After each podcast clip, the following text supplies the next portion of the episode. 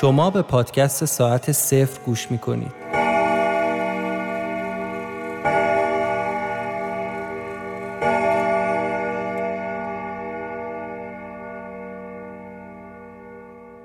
سلام امیدوارم حال همتون خوب باشه. یه خبر بسیار مهم دارم و اونم اینه که برای اولین بار پادکست ساعت صرف در روز جهانی پادکست امسال یعنی هشتم مهر ماه یه اجرای زنده داره در تهران.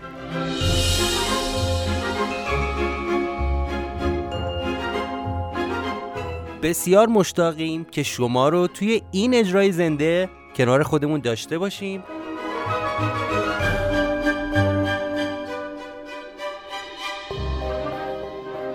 و باید بگم که ساعت صفر این ظرفیت رو داره که در این اجرای زنده اسپانسر بپذیره.